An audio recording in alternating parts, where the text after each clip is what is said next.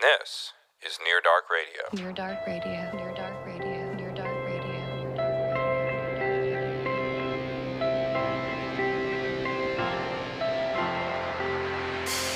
Welcome back to the show, folks. I'm your host, John Gower, obviously, and I am here with returning guest, a learner of languages, a scab on the status quo, a politically homeless wanderer, and now a doctor, Dr. Jerry Scruggs. Welcome back to the show. I appreciate it. Thank you. Uh, you recently defended your, well, actually, you recently started up a podcast, I did. Kiko's Free Thinkers Forum. Yeah, there you go. There you Yeah. go. It's um it's basically a forum I started a couple weeks ago.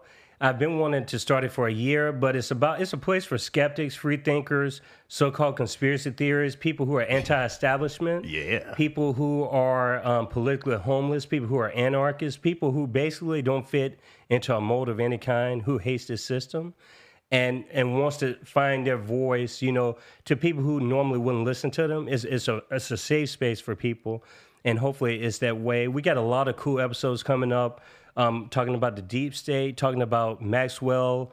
And Epstein talking about Oh, Assange. boy. So we got a lot of cool stuff coming up. We got a local activist running for governor next week. Okay.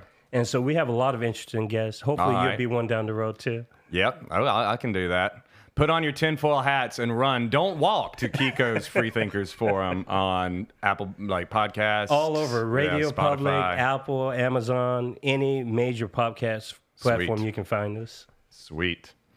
Um, but like I said earlier, you just f- defended your doctoral thesis. Oh yeah. So, what was your thesis on? Don't get too into the weeds. I won't but- get into it. Shit, man. I almost forgot the title. Hell, when you brought it up, I had to change the son of a bitch, you know, a couple of times because it wasn't fitting right. But it's basically intersectional analyses of gender, race, sexuality in Latin American literature, Caribbean literature from 1955 to present. That was the title. Okay. And it basically talks about black masculinities. And so I make the argument that there are five parameters that you find in black literature um, to where it differentiates that from other types of literature and how these experiences sort of shape those authors. Okay. And don't um, shoot me down if I forget all five of them, but it's like, dude, this shit's coming off the fly. But I basically made the argument like um, sexual prowess is one. Yeah, we all know the sexual prowess of the black man. Yeah, man, I kind of go hardcore with it. And um, I wasn't sure how people were going to react to that, but I think it went off well. There's obviously a history there with um, the sexualization of people. And um, it's no different now. You see it in pop culture, especially. But um, the only difference is that I'm doing with literature pieces in Latin America, Caribbean. So, what was, how was the process of defending your thesis? What is that like? I've never seen one. I'm sorry, you sent me a video of it. I did not. It was TLDR. It's still on your Google Drive, It's still there. if you want to read it. It's still- oh, the, the thesis itself? Yeah, Okay, I, I was- no, I did. No, I didn't. The thesis hasn't been uploaded to the database yet for Gotcha. UT Knoxville, but um, the video, I it, it's on your Google Drive if you want to download. That. I think Okay. I sent it to you, but it's a stressful um, situation. So you had to come up with the prospectus, which is a proposal for your dissertation. This I did this five years ago because I was a little bit later finishing my dissertation. COVID happened, that kind of delayed things too and just um depression. Honestly, I was very depressed. I've never been Hey, as depressed welcome as to I've the been. club. Yeah, it, it was really bad, man. Um, just like you really don't care about life as much anymore. That's all it is, just work and just writing. Mm-hmm. But um, the process is difficult. You have to defend your perspectives in front of your committee. Yeah. And once they say that your proposal's okay, you can start writing your dissertation. And so for some people that can take two years, some people can write it in three. I say realistically, people can write their dissertation two and a half years, a good one. Because Uh-huh. remember, you're still teaching classes and stuff while you're writing the dissertation. Right. So you're not just working on your dissertation. And then after that, um, before you pass your prospectus, you have to pass comprehensive exams in all the different areas of your field. So I had to pass eight different exams before I could even do the prospectus. And this is all together. Yeah. At least my program is like that. And then the dissertation process again, it, um, there's no set number of pages you have to write. Um, 200 is sort of the unwritten rule, Mine Right. It's was about- essentially a book. yeah, it's a Yeah. book. Mine was 220 pages, and um, I'll probably end up publishing it into a book. But uh, it's very stressful, man. Uh, the defense was the easiest part for me because the defense. Well, because Like- yeah, you spent two and a half years writing, writing it, that. researching it. It's a presentation basically, and and talking is my forte. Gotcha, gotcha. So being able to defend my my work was easy. I was actually celebrating four weeks before I had the defense. Like I won't tell people how I celebrated too much because I got a lot of friends and stuff and professors and stuff, and they probably do shit at their homes and stuff too. But I mean, let's just say I was in party mode like way before the, the Professors defense. get lit. Oh, yeah, Professors they get do. lit. Alcoholism is a real problem in academia, but that's not what we're here to talk about. Mm-hmm. We're here to talk about other problems in academia, yeah for sure. at least perceived problems. And I asked you to come on again a few months ago just to talk about your thesis, but you responded with a long message saying that um, essentially that you have a problem with the academic status quo and that you were considering only applying to HBCU colleges, which is for listeners that are retarded, historically black colleges and universities, um, like Fisk University or Right. Meharry Medical College. Correct. Tennessee State, Tennessee State. Lincoln University up in Pennsylvania, Clark University down in Atlanta, Spelman, any of these colleges, Tuskegee. There's so many, there are lots of them Oh, actually. Tuskegee. Oh, boy. And it, most of them are in the South. A lot of them are in the South, but Yeah, yeah. you Well, have yeah, quite yeah. a few of them in the country. And um, and you said that the reason for that was you were sick of white liberals. Yeah, that- just not that- being able to express myself. Um, I feel like I have to hide who I am in academia because you're already in a very closed environment. A lot of snobbish, pompous people that have ego trips. And I was actually talking. I've talked to a couple of my friends private messages. One of my friends, she left academia about three weeks ago. Like she's just like, "Fuck, I'm never going to come back to this." Uh-huh. And I'm not at that point. I can tolerate it, but I figured if I'm going to go into academia, it's going to be on my terms. So I'm going to be a rebel in academia. Like I'm, I'm going to come in as a rebel and hopefully leave out as one too. And just, and Yeah, just, don't let the system corrupt you. yeah, definitely. Because it's basically like cloning people to the point where um, you have to be politically aligned with these people, these administrators, with the people in your department. It they don't tell you that, but that's pretty much the messaging I get. You know, I'm the only black person in the department. As a student, you know, usually for years I, it was like there's me and one other black person, Uh huh. and And you went to U. and I went to UT Knoxville. Yeah, yeah. And this experience is completely different from the one I had at Middle Tennessee State when I got my first master's, and then I got my second master's and PhD at UT. But the people there, I mean, they're nice, cordial, but politically, you cannot go outside of their little blue bubble. Because, no, no, no, no, no, It's, it's obvious that it's like that. Like, actually, that's actually someone in that apartment running for local office in Knoxville. Uh huh. Mhm. And so it so it's very clear where the affiliation is, and when you talk about issues that are outside of like the the bullshit, like sort of like the culture war issues, you really start to see how people align. And when you talk about the, polite liberal stance. You do if you don't have the polite liberal stance. yeah, just even even the COVID stuff, Yeah. even when No, the yeah, COVID, yeah. just like the black community's view about COVID was completely different from the white liberals' view of COVID, or even the white conservative. But we basically had to listen to what these scientists tell us. Like they call them scientists or whatever, but we know that they politicized it so bad.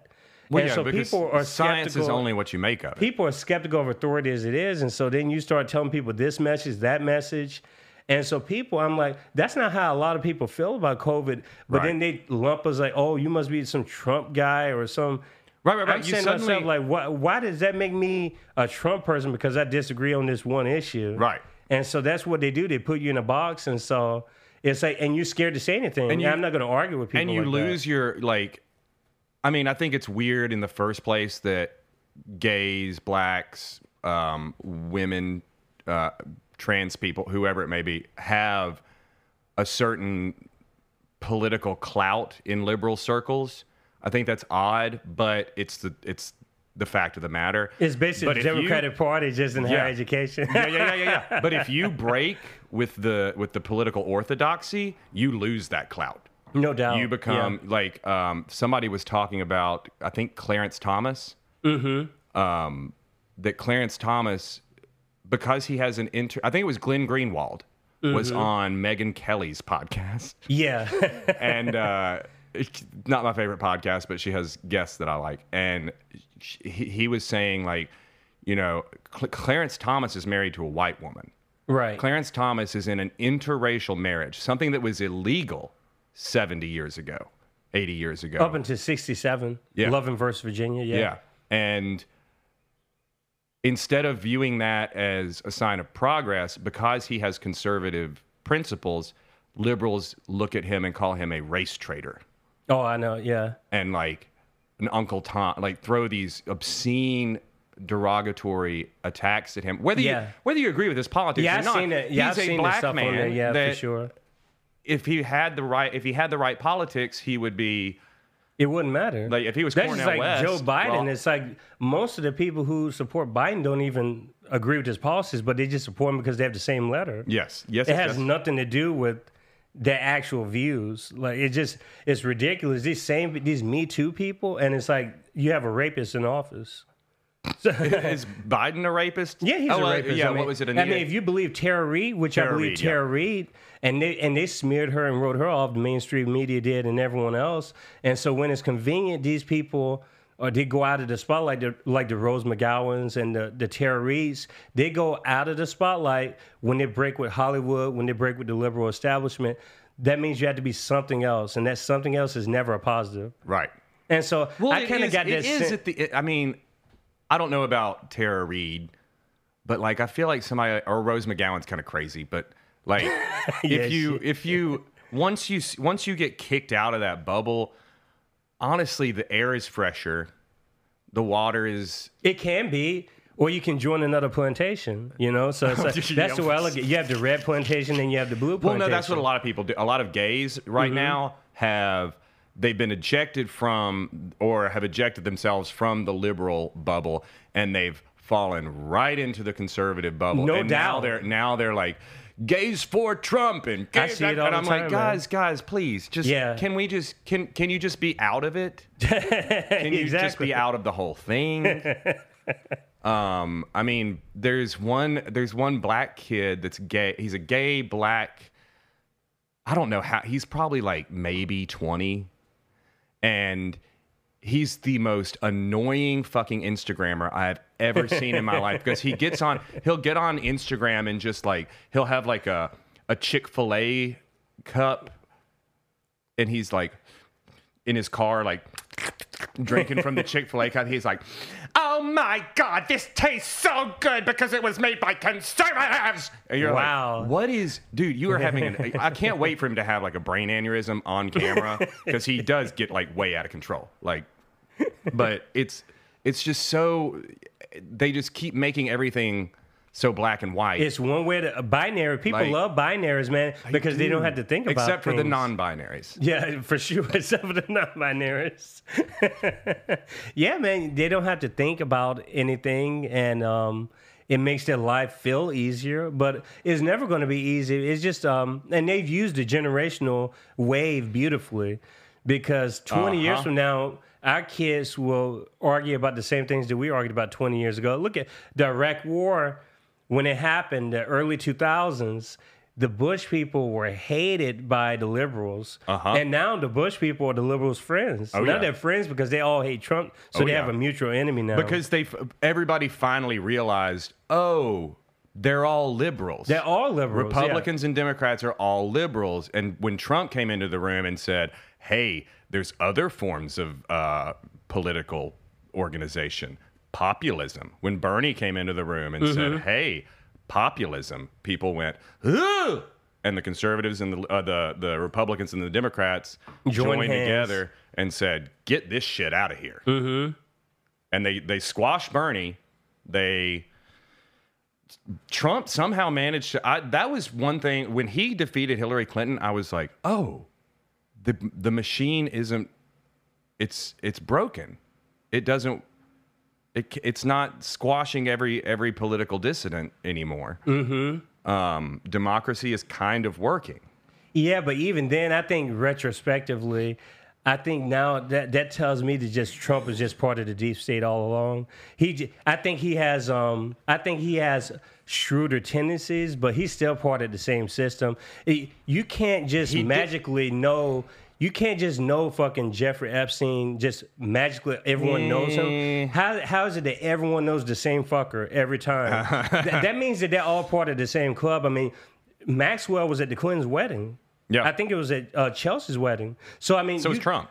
and Trump was too. So you can't tell me that there's not a line that that's broken down there. And like I said, I have a guest that sort of explains that intricacy a little bit more.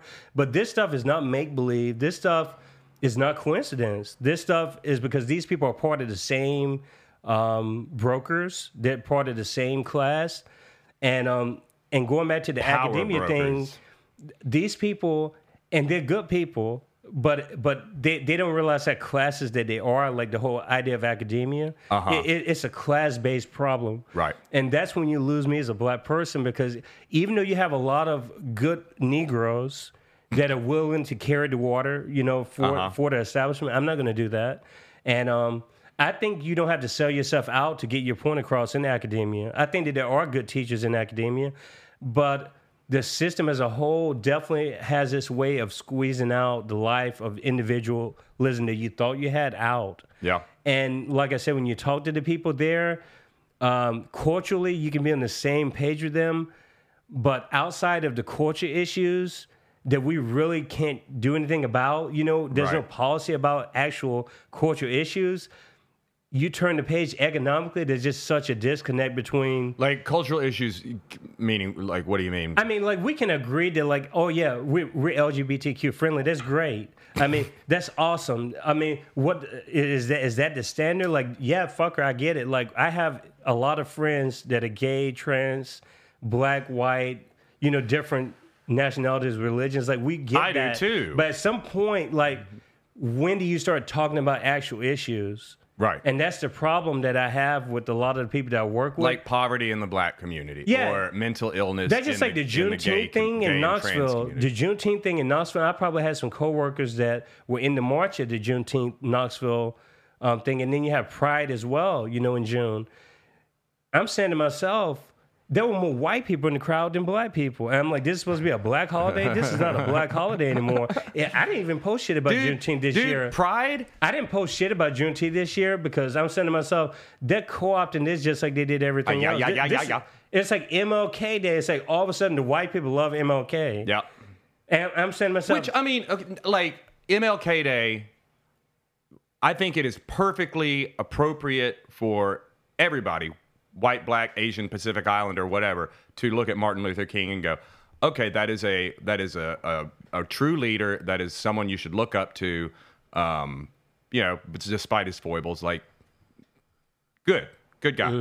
But when the, the Juneteenth thing and the Pride thing too, the Pride thing got co-opted as well. When Oh, I yeah, see when I see the uh, uh, the the Marine Corps and the Air Force and All the these White companies. House and Raytheon Mm-hmm. posting about how pro- how they're so proud of their LGBTQ plus members, I'm like, Oh, yeah? this clearly d- isn't representing marginalized communities anymore.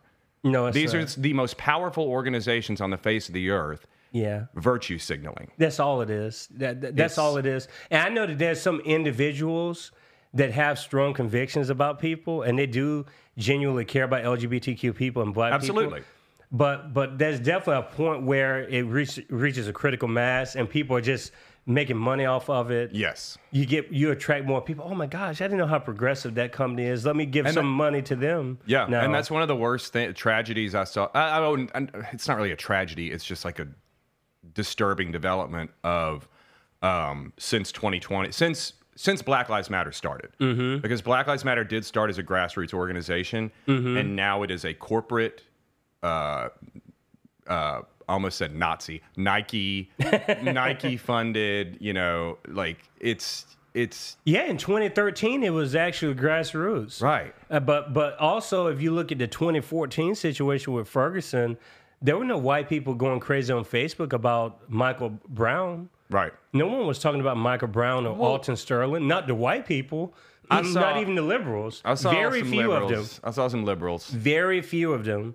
And trust me, I'm looking at the timelines and stuff, and I'm saying to myself, you fast forward that though now the proportions are so out of line. I Oh, mean, yeah. it's like everyone was an Oh, yeah. active. Everyone was I mean- an activist with George Floyd. All everyone was an activist. Your great grandmother was in the street.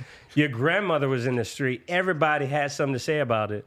Everyone wanted to be on the right side of history. Yeah. And now, as m- one of my friends was basically pointed out, like you're gonna forget about George Floyd a year from now just watching. Oh, see. yeah. And it's like Oh, you yeah. f- flip the page and look at what happened because now. he got Everything else because he got sucked up into a pop culture machine. So he he he was just like a sort of avatar at that point. Mm-hmm. Yeah. he wasn't a uh, I don't know. He became this this avatar for the Democrats. You know. Yes, yes. Biden got in. You know, he basically needed anything he could to get in office. You know, all the help he could get because we knew no one was voting for that mannequin otherwise. I mean, so I mean, he needed something as far as social um, uprising to be on his side. You know, and so Yep. that's that's what happened. Yep.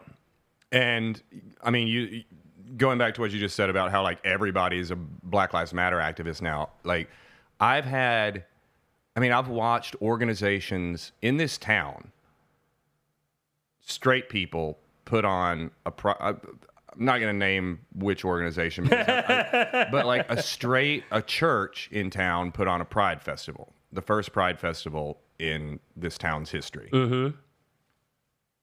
a bunch of straight people put on the Pride Festival. Mm-hmm. I was not. I, I know people that are somewhat close to me, some of which are tangentially related to me, that helped organize this event. Never let me know about it. Never uh, consulted me about it. I, I, and I'm not saying like, oh, why did you not consult the faggot about this? You can't do that. But it's also like, wait, what if, what if, what if we flip the the table? What if we, what if we change the script a little bit? And a bunch of white people said, "Hey, we're going to put on a Black History Month celebration," and it was a bunch of white people having a barbecue Oh, in celebration of Black history. Like, it's just odd. It sounded like there's some shit. They did that at Vanderbilt a few years ago. I think they got some flag with Belmont. One of them got, they had collard greens at this banquet, and people raised hell about it. They said this is the most stereotypical shit ever. I don't know when that happened, but it basically speaks to what you were talking about. That that actually happened. And it's and it's just it's it was it was I don't I, I don't want to say it was insulting that I wasn't it it offend it ugh. Am I gonna be say that I was offended? I was sort of offended mm-hmm. that that I wasn't asked to be a part of it or that I wasn't consulted about whether they should do it or not. Like I don't really think they sh- it's appropriate for a church to celebrate gay pride. right. Like, I don't care how progressive your church is. Pride is a celebration of sexuality. Mm-hmm. Full stop. And if it's and if and if you say that it's not, that it's more than that now, well, then you're taking you're taking pride and making it something else, which is also a no no in Yeah. the liberal. You're appro- It's called cultural appropriation, dum dums. Exactly what it is. Is and um, you actually made me think of something. It's kind of what they did with the monuments, with the Confederate monuments. My high school, which they changed the name at. Correct me if I'm wrong, audience, but these motherfuckers went from Franklin High School rebels to the Commanders or some shit. I mean, I'm saying like, like Okay. what's the fucking difference? I mean, it's like, eh, to- my whole thing was this. I argued that if you if you're that worried about political correctness and stuff, just don't use mascot. Don't use people as mascots. Use an inanimate object or use an animal or something. Don't use human beings. Right, right, like the blue- because there's like the- always going to be a problem. Like the MTSU Blue Raiders, yeah, exactly. which is, you know what that was. I, mean, I can't. I can't was- think it was anything good. I mean, It was it was Nathan Bedford Forrest. Antebellum? South well, Na- Nathan Bedford Forrest cavalry. Oh wow, yeah. That's why it's a horse. And when when things got modern, they went, oh well, we'll we'll paint it blue and give it a lightning bolt. take so that clan shit and doctor it up a little bit, Yeah, yeah, yeah, make yeah, it yeah. look good. Yeah. No, but uh, it it kind of goes into the whole idea at my school where they basically and I signed a petition. I was like, "Fuck whatever," you know, to make these white people think that they're changing the world, you know, by changing a, a mascot. Right. Because that's that's what that's the liberals' approach to, to social change. Correct. Their transformative change is decorations, putting Black mm-hmm. Lives Matter in the street corner, Painted on the taking down the yeah. statue. We're going to really de- defeat white supremacy. This this ill that we can't see, we can't touch it, we can't lick it, but we can just we can just think we're, we're eliminating terrorism and racism and white supremacy. It's never going to go away. Right. It just morphs into other things, you know, and so. And and that's it's what always it's that's the do thing that they don't. I think. Um, very topical, very superficial ways Right. of looking at it. And and white people led this initiative. Like they, they hadn't talked to anybody black on the committee at all at Franklin High School. Complete. I'm just is like there anyone black on the committee at Franklin High School? I don't know. There, there are a couple black principals and stuff in the area. I don't know, but I it just the way it felt. It felt very white, Uh-huh. and it felt very. Um, it. I, I don't know. It's, it's, it's just like a business meeting. It wasn't like Right, this right. is No, not that's like you guys. yeah. This is not activism. it's Like, very corporate. This It's is very- not activism at all. Right. I mean, this is this is um. I I gi- I'll give it good intention, but but that's as far Right, as there's I a can good go. intention, That's but all that's it it. is. That's it. There's no follow through. There's no. There's no. Oh, we have this good intention. Let's go out into the world, see how the world that we that we want to change feels about it. See how we can actually affect change in the world, which is going to be hard. Mm-hmm. You're going to get mud on your hands. You're going to get your elbows dirty, but you, that's what you have to do. And they're like, oh no. Let's think of the easiest possible way to let everyone know that we have good intentions. Mm-hmm. And stop and stop there. Oh, clearly, Let's you know, stop there. uh, wear a T-shirt with a slogan on it. You know, Yeah. get people get a lot of likes and views on it, and, And the Black Lives Matter thing, where they where they're painting it on the streets, Mm-hmm. it's like they did it in East Nashville. Yeah, And I n- noticed it for the first time the other day because I was like, wait, why is the road like black and yellow un- buzzing by under my car? Mm-hmm. And then I remembered, oh, they painted black. I can't even tell that's what it says. Mm-hmm. You have to be in a helicopter to be able to read it. yeah, Ah, yeah. It's just great, great job, guys. Yeah, it's it's really disturbing if you think about it. I call it the the opportunism of historicism.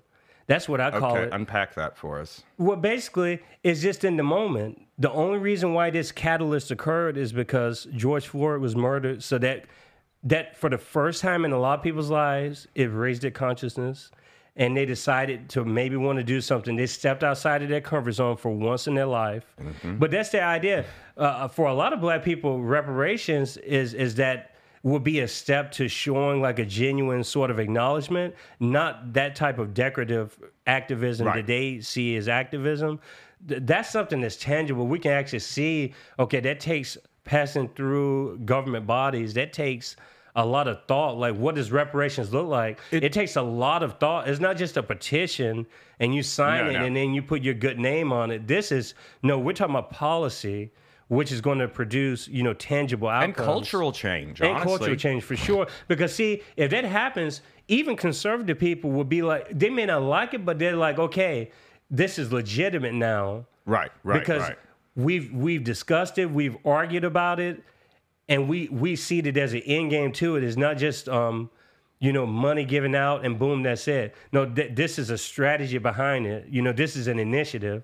Well, and that's what people want to see. If you don't even have to agree with the person, but I just think that's what I like to discuss. I like to discuss the actual issues and not these symbolic gestures that, Right, right, that right. seem to come out of Washington. Because I know a lot of um, conservative, legitimately conservative people, not Republicans that go to church and stand up and say, yell amen louder than everybody else, but like the actual genuine conservative people that have somewhat socially conservative views that are far more likely to be on board with something like a genuine reparations for black people in America than your average uh, liberal democratic politician who says we need it, but who, when it comes down to actually implementing something or getting something, get, getting something together that's politically popular enough to be able to do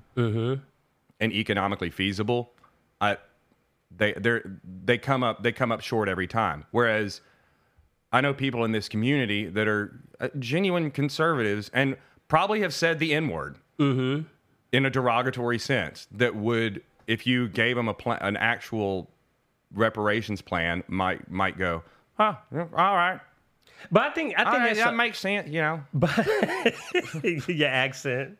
But see, I think there's a lot of people, man. A lot of it is just opportunity in the moment. Like I was saying, opportunism of historicism. Yeah. Because people want to capitalize off the moment, whether it's for good or bad, whether it's politically driven or not. And I, I really, like I said, going back to the conservative liberal argument, I think they're the same people. I just think that Well, Republic, I- I- I think in Republicans the- and Democrats. I think are. that the position, yeah, I think the position in that situation where you have a person that um, they're sort of upset about a side of the system, yeah, they may give something a try one time, and that's why I like the idea of coalition building. I think that third parties need to to band together Mm-hmm. around certain issues like war or economic struggles, Right. And put pressure on the duopoly. But but the issue is that the duopoly won't advertise it, and and like By I said, by duopoly, you mean just for the listeners, duopoly, you mean the Republican and uh, Democratic or the capture. Republicans, the one party state The that argue that it Republicans, yeah. is- It's a one-party state. or the where you- Republicrats or the Dempublicans, whatever you want to call it. It's the same damn thing. But um, because they're both corporatist parties. And I talked about that in my first Yes. interview um, at Kiko, Kiko's Free Thinkers Forum with Martin Hirepetian. And he broke it down very well because he's from Spain. And so they have a parliamentary system there with six viable parties. So he Right, can right. see the deficiencies of the one party system that we have here, Right. which is just a rotating villain every single time. Yep. It's always a rotating villain, you know? Just and like now. all, and for for all those Republicans listening that are thinking, "Oh, America's great. It's got a fine democratic system." It's it used to. It used to have a democratic system Mm-hmm. to a certain extent. Now, what we're talking about, this duopoly that developed, has only been around for about 150. I mean, it's post Civil War. Yeah. It's um, post Gilded Age. I mean, even Teddy Roosevelt It's- won as a third party. right, right, right. So yeah, you're Right. talking 120 We're talking. years, we're man? talking like pretty much like New Deal to now. Yeah, to New Deal present, to now for sure. present. Definitely. And I just heard this was very interesting. Do you know Mencius Moldbug? I've Um, heard the name before. Yeah. Yeah, he's like a. Uh, mm, he's an online personality Mm-hmm. who's a political theorist, loosely. But he described. I mean, he described uh, Franklin Roosevelt as America's last dictator. Mm-hmm. and people think you know democrats think of him as like you know this great i don't the, democrats don't think often that much but Yeah, he's the great guy who him as, you know, the Japanese oh, yeah. people. yeah i mean I, he literally took over the state and said what i will will be what happens mm-hmm. and he turned it into a technocracy Yeah. and we've lived with that ever since. And Eisenhower, one of the last true Republican presidents, warned us about that.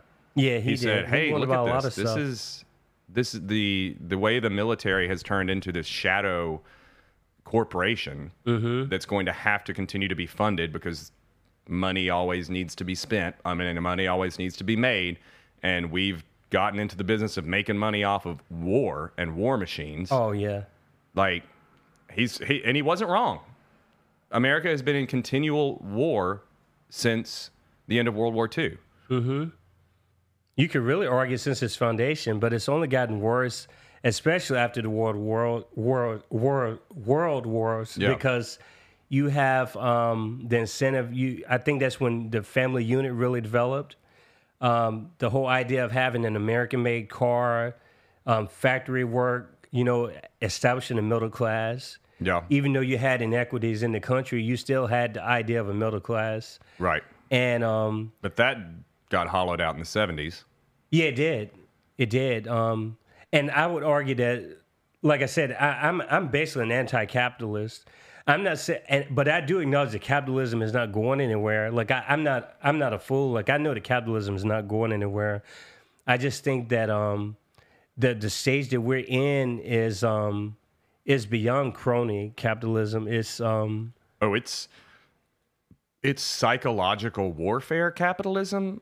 I just I just Like it's it's the most powerful institutions in the world have turned have become private corporations that use psychological manipulation to keep us consuming products that we don't need. There you go, consumerism, man. That's and that's that's I make a big distinction. I'm not an anti-capitalist because I look at capitalism as the way we got out of feudalism that's true. back in yeah. the day where you said, okay, private property exists. You can have your own private property.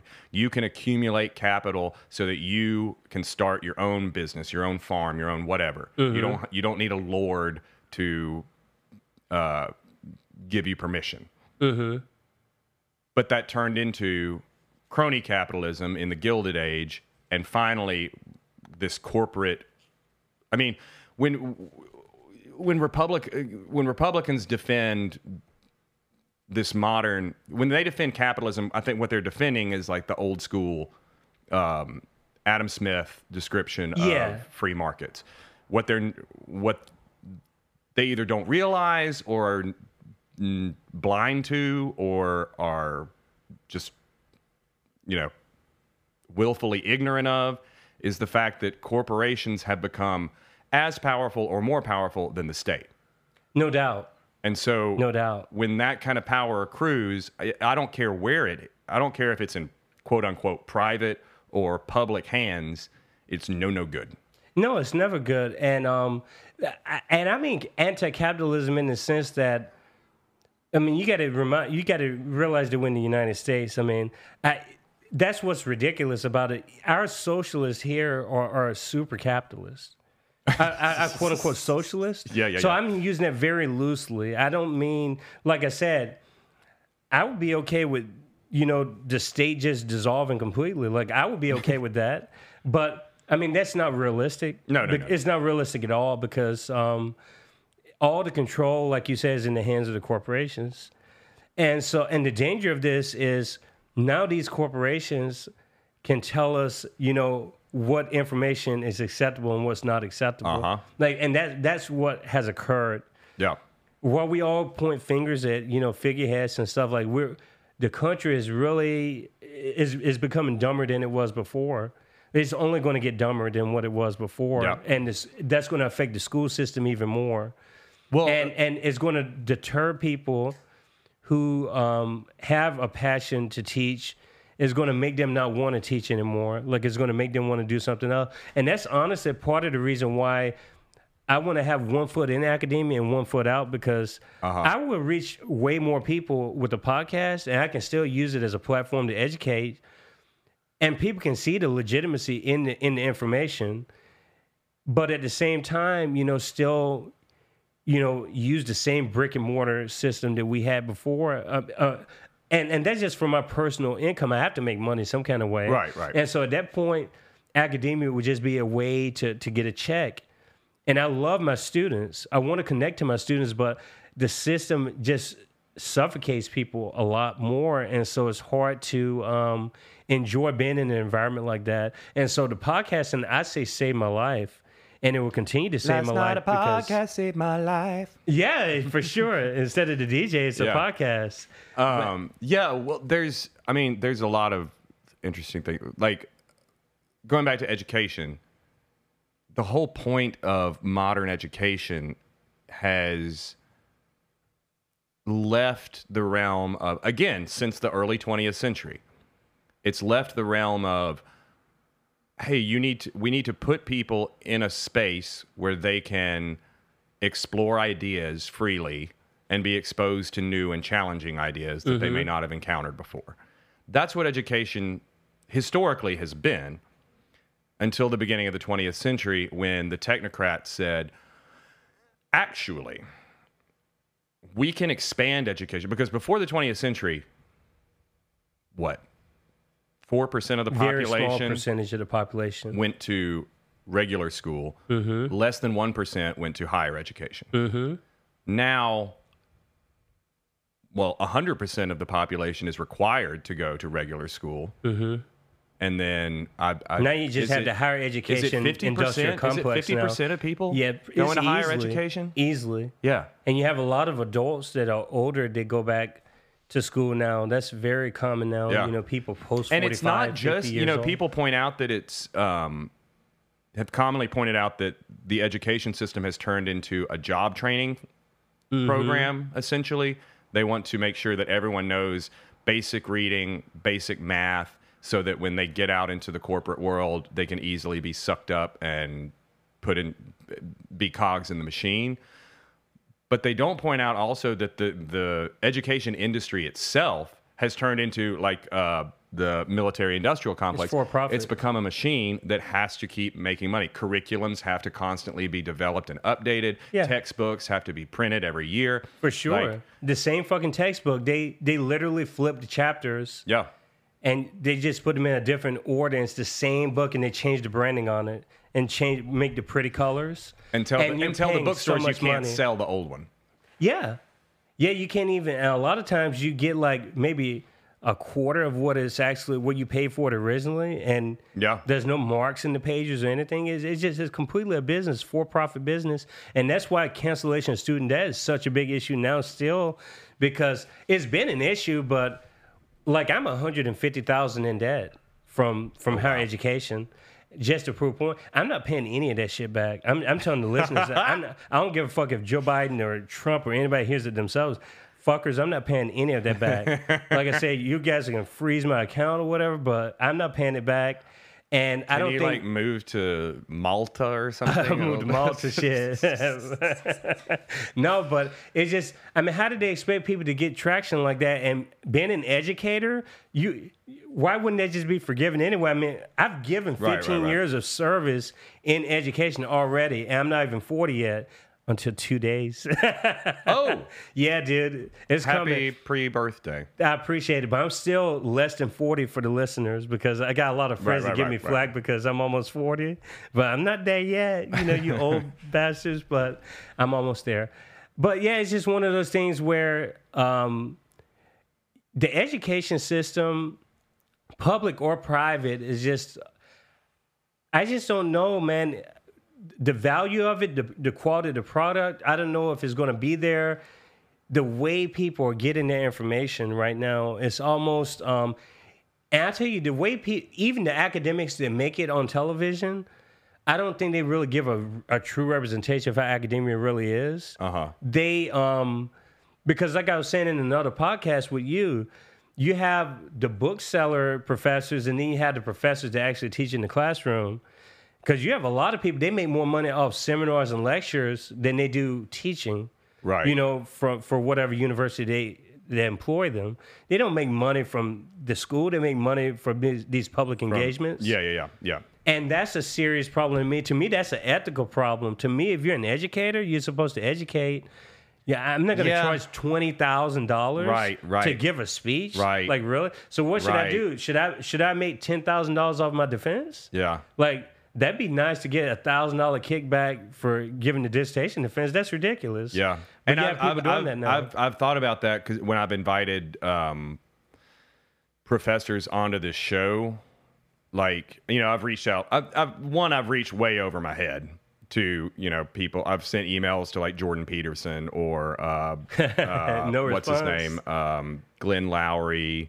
Oh, yeah. Oh, McWhorter. who else? Uh, John McWhorter, not Glenn Loury. John McWhorter. Okay. Um, he actually wrote me back and said, "I'm sorry, I have my own linguistics podcast. I've got this podcast with Glenn, and I'm go on a book tour. No way, I'm going to be able to make that happen." And I was like, Mm-hmm. Can't make no "Cool. money off of it." Thank you. well, well, well, well, that's also I thought about that too. Like, I if I had written him and said, you know, our we have a budget for eight thousand dollars for speaker fee. Would he have? Mm-hmm. Would've would he have said, You "Oh yeah, gotten- I can pull my Would've laptop gotten a lot up and get on a Zoom responses. call That- with you"? That irritates me so much, and and like I said, that goes into no, I like John McWhorter. Don't get I- me wrong. yeah, yeah, yeah. but- But, that kind of goes into the ethical part of me. But like I said, every individual has a right to do what they want, and I don't believe in taking people like individual, like taking their money source away. I'm just saying, me personally, that's what I mean. A lot of times when I say I'm anti-capitalist, especially like um, across the board stuff like that, information is really delicate. But the way we just um, monetize everything, Thank now- you for saying that. Information is very delicate. it seems like everything is just monetized. It's like, why should someone have to pay that kind of money, man, just to get some information? Like, if Right. you want people to have um, free thinking minds, it's like you have to give them enough information to have the free thought from because with the corporate information that we get, the garbage that we get now, it's like you can't be a free thinker based on that stuff. No. And and my argument has always been you if you're gonna go all corporate, read all the different types of corporate media. Not just the blue corporate, the red corporate. Right, you have right, to read right, it all and sort of get your own conclusions. But even then, it's like you're just limited. You have to be able to. to Even then, you're still going to be a liberal. Yeah, man. But I kind of want to go back a little bit more into like the the personal dilemma in academia. Just um, the HBCU you mentioned, Mm-hmm. going, uh, pursuing occupation just in a black college. We don't Yeah, have that explain your reverse racism to the listeners. we don't have that kind of the just the verbiage itself is problematic because we don't see white universities as PWIs, predominantly white institutions. We call them University of Tennessee Knoxville. We call them the University of Georgia. We call them by their names. But a lot of times mm-hmm. with we don't call it Howard University. We call it oh, it's a black school, it's a black university, it's a HBCU. And that gets beat down in your head so much and you start to believe okay that means that the black schools must be lower quality they're weaker they're underfunded uh-huh. more but the, the scholarship is there is it, it has nothing to do with the scholarship. It has to do with the, the underfunding of the hbcus right, right. and that's something that trump actually did. It was a good thing. Trump actually funded the hbcus for 10 years no other president Okay. had did that before and a lot of people don't the, the media is not going to tell you that because Well, no, because they have to do an anti-Trump and just like narrative. his shit that he did with the opportunity zones and stuff. Yeah. And like I said, I'm not a Trump supporter, but he did a lot of things that attracted black people that I know. And I know that's why they support him because of economic issues. And Right. black education is a big deal. That was a big gesture just to get someone to sign on for 10 years to HBCUs so they wouldn't have to keep coming every year for funding. Yeah. Because that's what they had to do. Even Obama didn't give them funding like that. And so, but Trump did give them that funding. And like I said, they basically made a closed door meeting to where their reputation wasn't damaged because they couldn't be associated with the Orange Monster. Right. And so that's the kind of shit that we deal with Right. now, man. Like black people, it's like our stuff is always is never primary concern. It's always like push it to the back of the line. That's where reparations when I don't think it would ever have serious discussion.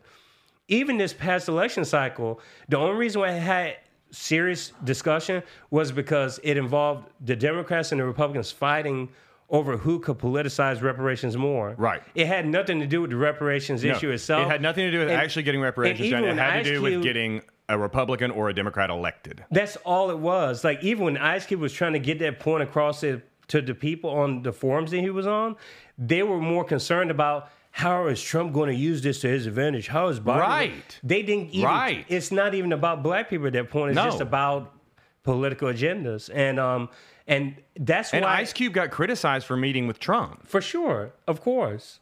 Why would you? But that's He's but, trying to. He's talking to a, Repu- a quote unquote Republican president Mm-hmm. about getting reparations passed. Mm-hmm. What's the problem?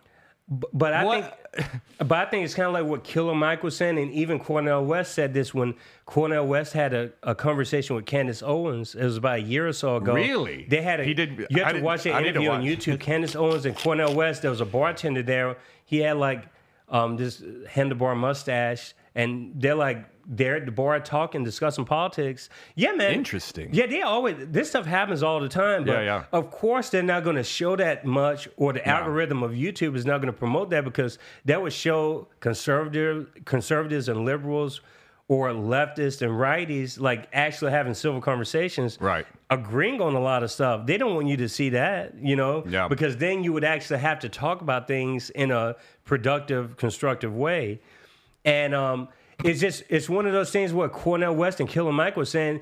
When when you propose black issues to black people, that's threatening to the status quo. Whether it's black on black violence or anything, just like the gun control stuff, is never in the context of black people are killing each other. Not, over ninety Right. percent of us, we kill each other more than white people do.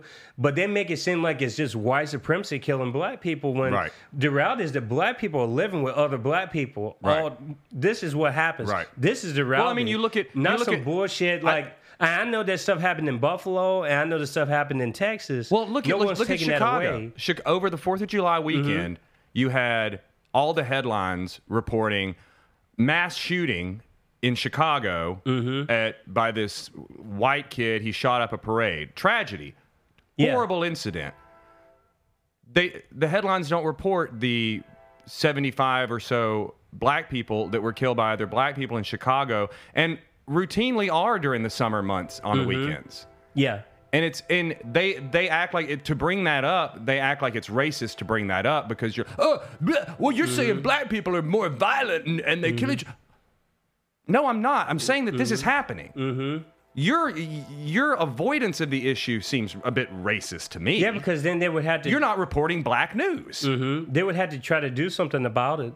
Um, and they don't want to do it. They want the ghetto to be confined to the ghetto. They want it to be contained. Um, I honestly, and that's what that's why I draw the line. Even with my friends, I draw the line. I, I think even the most good-willing friends of mine, because I talked to my friends about this, white liberals, which eighty percent of my friends are white liberals, and Good. And gentrification is such a big issue to me and just like not just the violent aspect of black communities but the way like these communities are changing so much Yep. and um and i was talking to a friend about what what would it look like if your community went from all your neighbors being white to all your neighbors being black and latin like how Right. would you feel then how would it seem to you then Right. and it's like I don't think people are confronted with that because they live in their own little happy space. But you just wait until the demographics change. It, it, it'll be just like it was with white flight in the 50s and the 60s. Right, When right. the suburbs have these transformative changes with the demographics. The, the same thing I believe would happen. I think people would want to go away. They want to leave the black people for whatever reasons.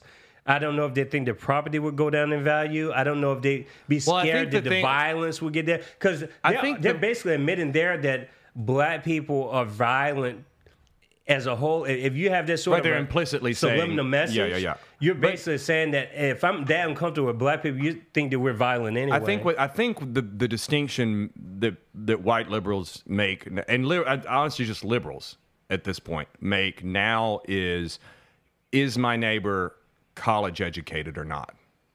And so if you have if you're a white liberal living in East Nashville and a black person moves in next door and they are have they have a middle class income and they have a degree the person's going to go the, the white liberal's going to go next door and bring them a basket and be like hey how are you doing? Oh yeah. And then they'll they'll tell everybody oh this new couple just moved in next door. They're black. It's great. I love diversity in the neighborhood. I have a mm-hmm. black lives matter sign in my yard too. Mm-hmm. But if a for I- obviously this wouldn't happen because they couldn't afford it but like if a poor working class black family moved in next door that doesn't have a college degree and doesn't talk like uh, an educated white liberal they might not be as comfortable with that Yeah, it happens all the time. Like I said, a lot of these issues, you can't. The problem with um, and and and again it's not to make my point it's not a race issue if a if a poor white trash family moved in Mm-hmm. It's a class issue. thing they, they would have the same opinion They'd it's a like, class "Ooh." issue, but the,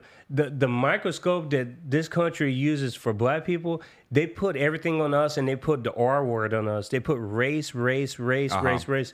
But if if you want to get intersectional, you have to always include class as well as race. It's never class only. is never never just race only. It's always a combination of things.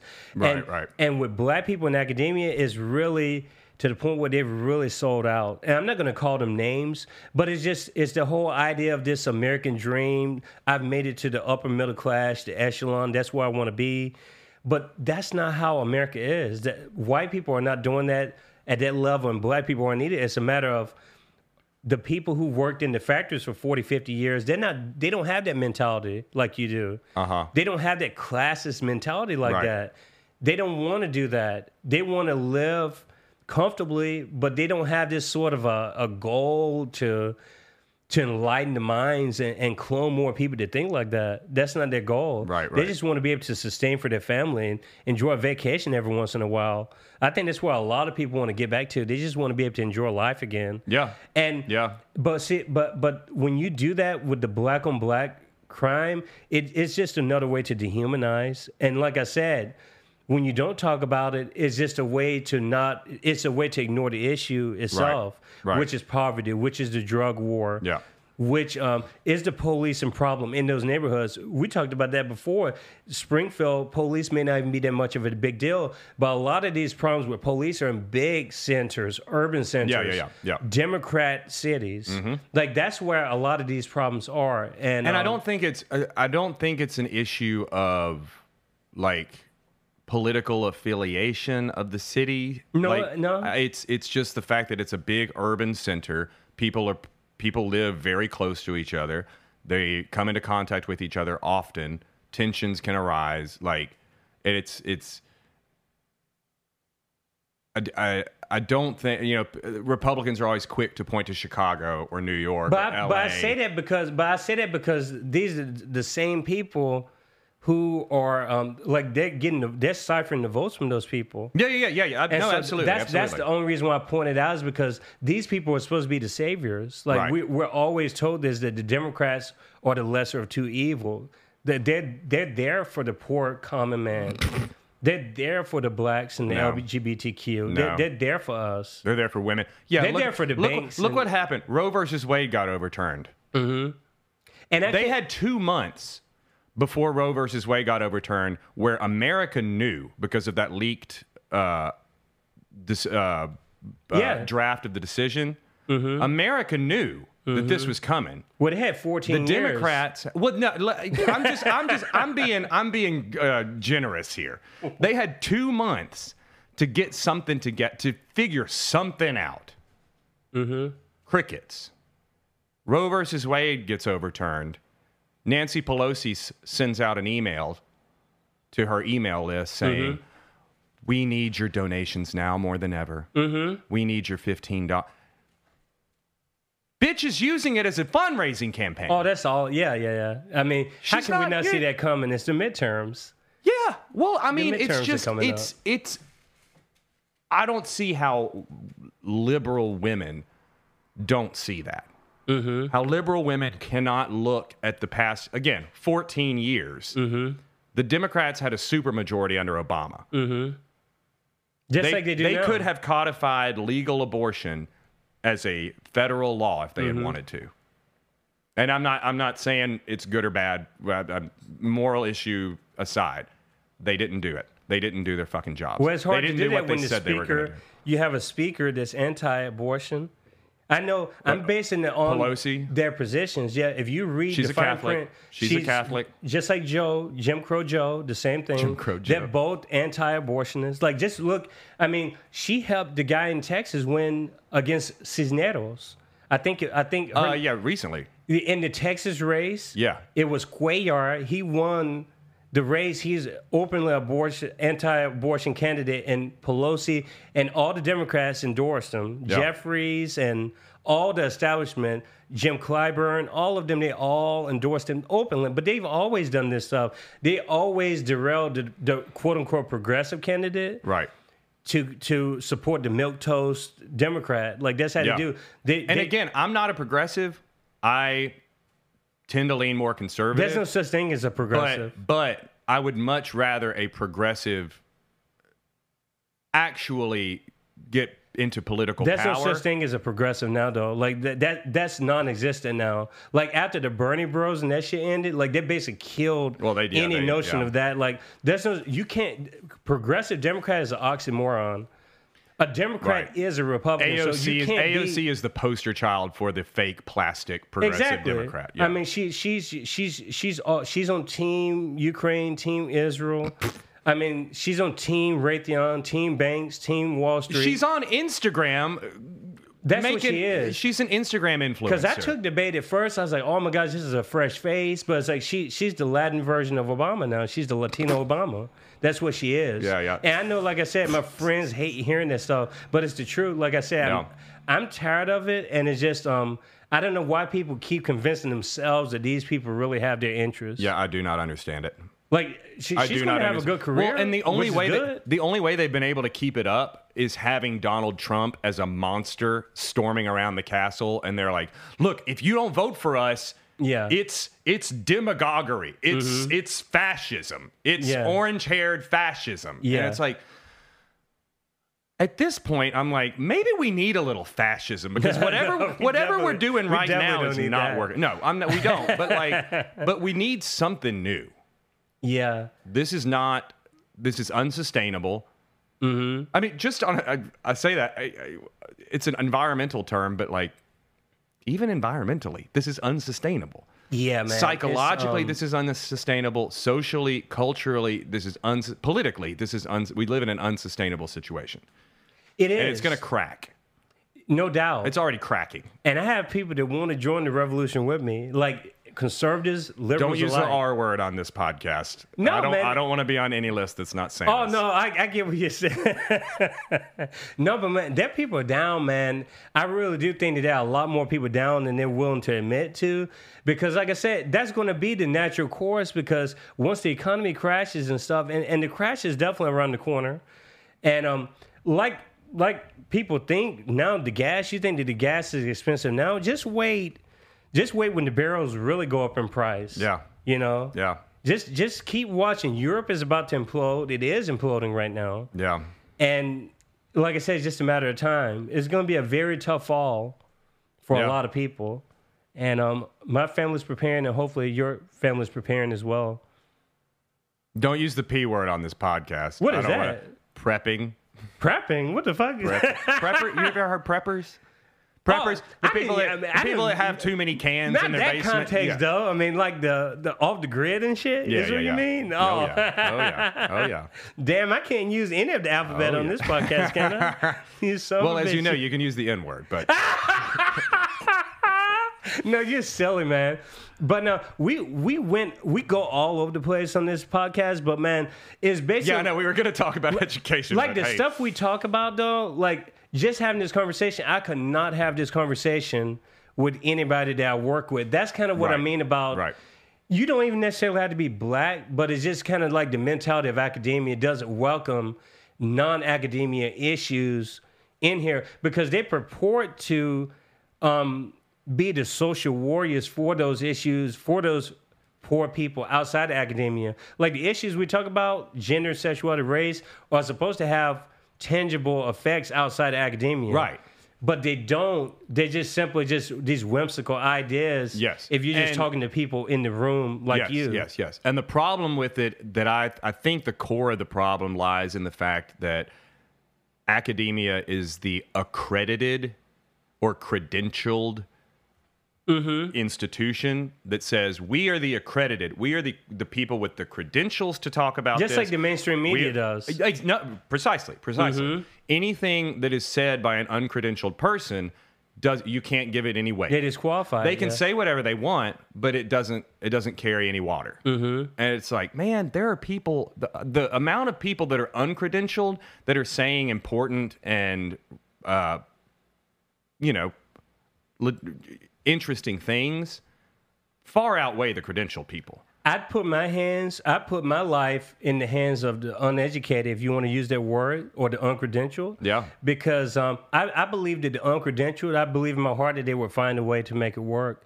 I mean, it can't be any worse than what we have. It, it No, really can't. no, no. It can't be any worse than what. And see, the thing about it, the, the the danger with the system that we have now is that these people are not good people.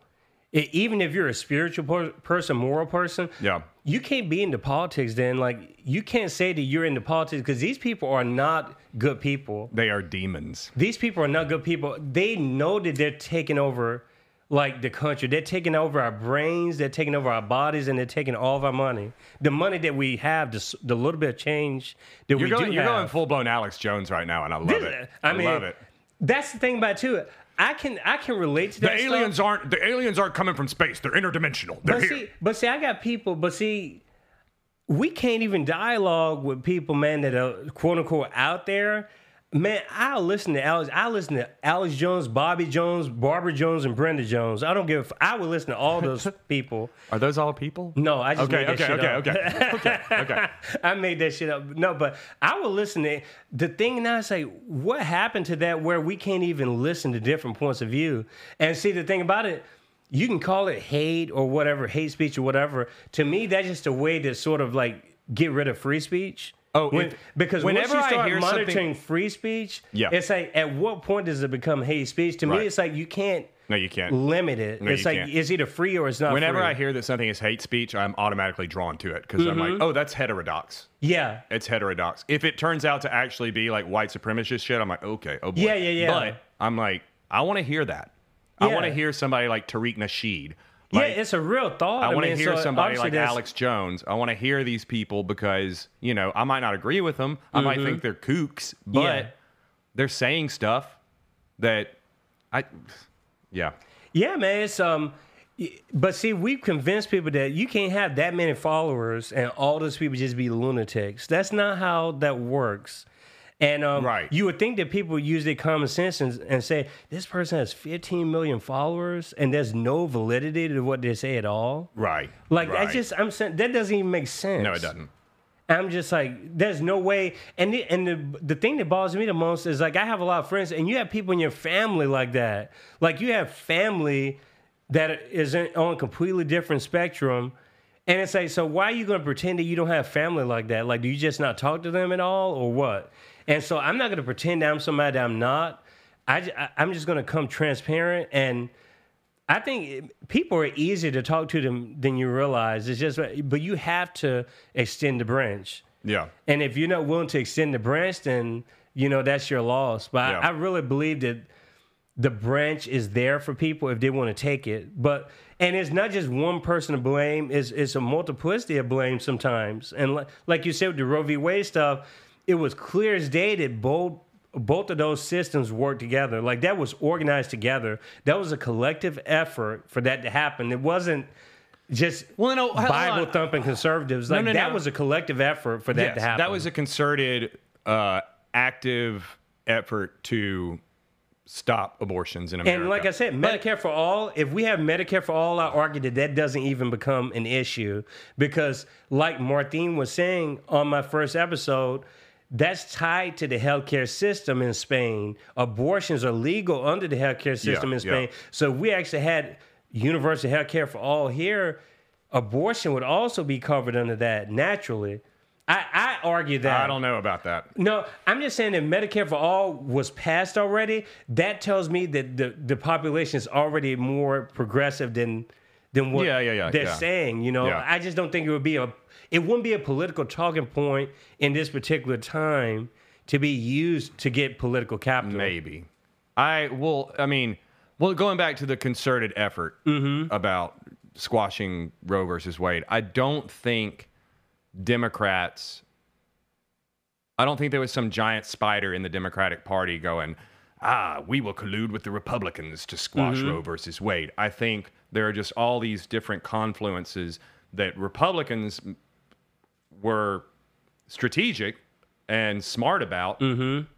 and they watched and they they planned and worked over the past 15 20 years Mm-hmm. and they got what they wanted Right. and democrats were just sort of like running running chasing the lgbtq agenda chasing um, black lives matter uh, tv spots chasing like Mm-hmm. whatever it may be uh, the ukraine christ Mm-hmm.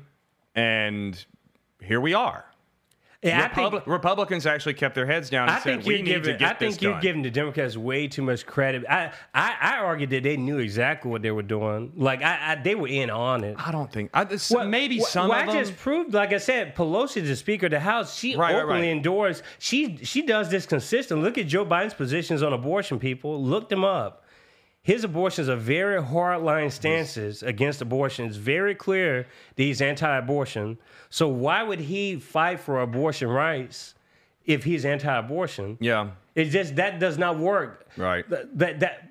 So, but now they can do something about it because now it's an issue, and now it can be another distraction on top of the other ones, and it can use. well, it's going to give them a bump in the midterms. It'll I don't think I don't think it's going to save them, and I think that's going to be so. Yeah. They're going to have so much egg and cum on their face because because when they they they're they're probably thinking right now, oh guys, we have a chance in the midterms. It's like no, you no, you fucking don't. No, you Yeah. don't. No, you don't. But that's the demoralizing part because I have friends that are really, really like demoralized right now. I, I'm sure. And And I'm saying to myself, how many times does that have to happen before you realize that this is just a game being played on you? Yeah. I mean, and, and it's not me being insensitive. It's just like, no, it's a fucking game, is what it is. Like they they did this two summers ago. Like that should have taught us something. Yeah. they did the same thing on the George Floyd as a presidential election.